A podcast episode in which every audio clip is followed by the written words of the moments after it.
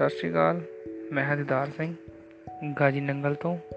ਮੈਂ ਤੁਹਾਡੇ ਸਾਹਮਣੇ ਇੱਕ ਕਵਿਤਾ ਪੇਸ਼ ਕਰਨ ਜਾ ਰਿਹਾ ਹਾਂ। ਇਹ ਕਵਿਤਾ ਮਾਵਾਂ ਬਾਰੇ ਹੈ। ਅਖੀਰ ਉਮਰੇ ਜਦ ਉਹ ਬਜ਼ੁਰਗ ਹੋ ਜਾਂਦੀਆਂ ਨੇ ਤੇ ਸਾਰੇ ਪਰਿਵਾਰ ਦਾ ਉਹਨਾਂ ਨਾਲ ਕੀ ਵਿਵਹਾਰ ਹੋ ਜਾਂਦਾ ਆ, ਉਸ ਬਾਰੇ ਆ। ਉਮੀਦ ਤੁਸੀਂ ਪਸੰਦ ਕਰੋਗੇ। ਚਲੋ ਸ਼ੁਰੂ ਕਰਦੇ ਹਾਂ।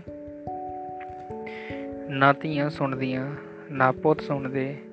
ਕੋਈ ਕਦਰ ਨਾ ਆਪਣੇ ਜਾਣੀ। ਰਾਣੀ ਸੀ, ਜੋ ਕਰ ਆਪਣੇ ਦੀ। ਅੱਜ ਪੋਤਰੇ ਪੋਤੀਆਂ ਨੇ ਵੀ ਬਾਤ ਨਾ ਪਛਾਣੀ। ਨੱਕੋ ਨੱਕ ਸ਼ਰਮ ਨਾਲ ਭਰ ਜਾਣ, ਕਿਵੇਂ ਆਖਣ ਇਹ ਸਾਡੀ ਮਾਈ। ਬਗਾਨਿਆਂ ਨੂੰ ਗਲ ਨਾਲ ਲਾਉਂਦੇ, ਮਾਂ ਨੂੰ ਜਾਂਦੇ ਮਕਾਈ।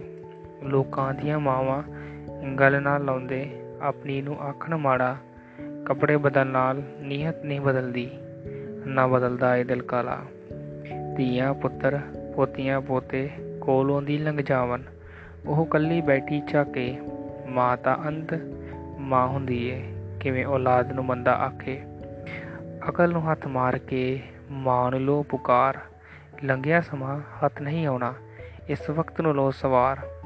ਦੀਦਾਰ, ਉਹ ਕੌਮ ਵਿੱਚ ਮਿੱਟੀ ਮਿਲ ਜਾਂਦੀ, ਜੋ ਮਾਂ ਬੋਲੀ ਦਿੰਦੀ ਵਿਸਾਰ, ਜੋ ਮਾਂ ਬੋਲੀ ਦਿੰਦੀ ਵਿਸਾਰ। ਧੰਨਵਾਦ।